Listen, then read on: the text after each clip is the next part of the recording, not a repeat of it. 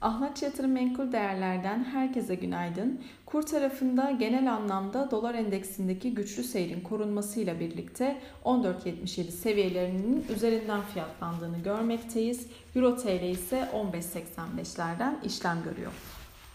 Küresel piyasalara baktığımızda bu sabah Çin Merkez Bankası'nın ekonomiyi destekleme açıklamalarıyla birlikte piyasaların yükseldiğini görüyoruz. Özellikle Çin teknoloji hisseleri aşırı satım bölgelerine gerilemelerinin ardından dipten gelen alımlarla birlikte toparlanmakta.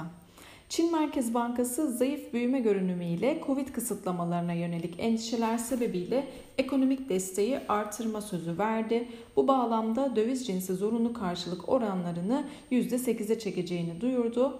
Çin Merkez Bankası 15 Nisan tarihinde bankaların zorunlu karşılık oranlarını 25 bas puan düşürmüştü. Dolayısıyla bankanın likiditeyi bol tutmaya devam ettiğini söyleyebiliriz.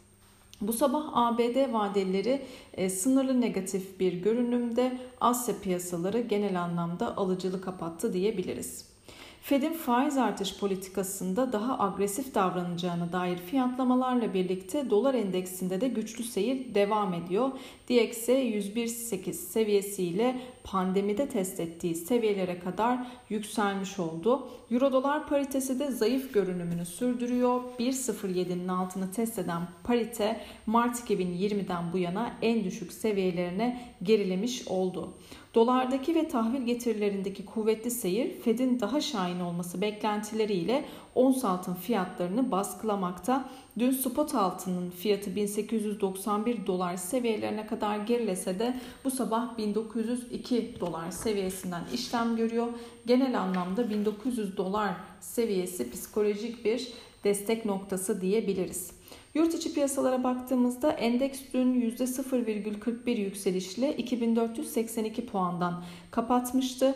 Gün içi 2498 seviyelerine kadar yükseliş kaydetse de burada kalıcılık sağlanamadı. Dolayısıyla Dün genel anlamda bankacılık sektörü lokomotifliğinde bir yükseliş hareketi olduğunu söyleyebiliriz. Bugün de yine 2500 seviyesi önemli bir direnç noktası. Aşağıda ise 2427 puan da önemli bir destek olarak takip edilebilir. Bugün yurt içinde önemli bir veri akışı bulunmuyor. ABD'de dayanıklı mal siparişleri ve Philadelphia Fed imalat dışı aktivite endeksi takip edilecek. Herkese bol kazançlı güzel bir gün dilerim.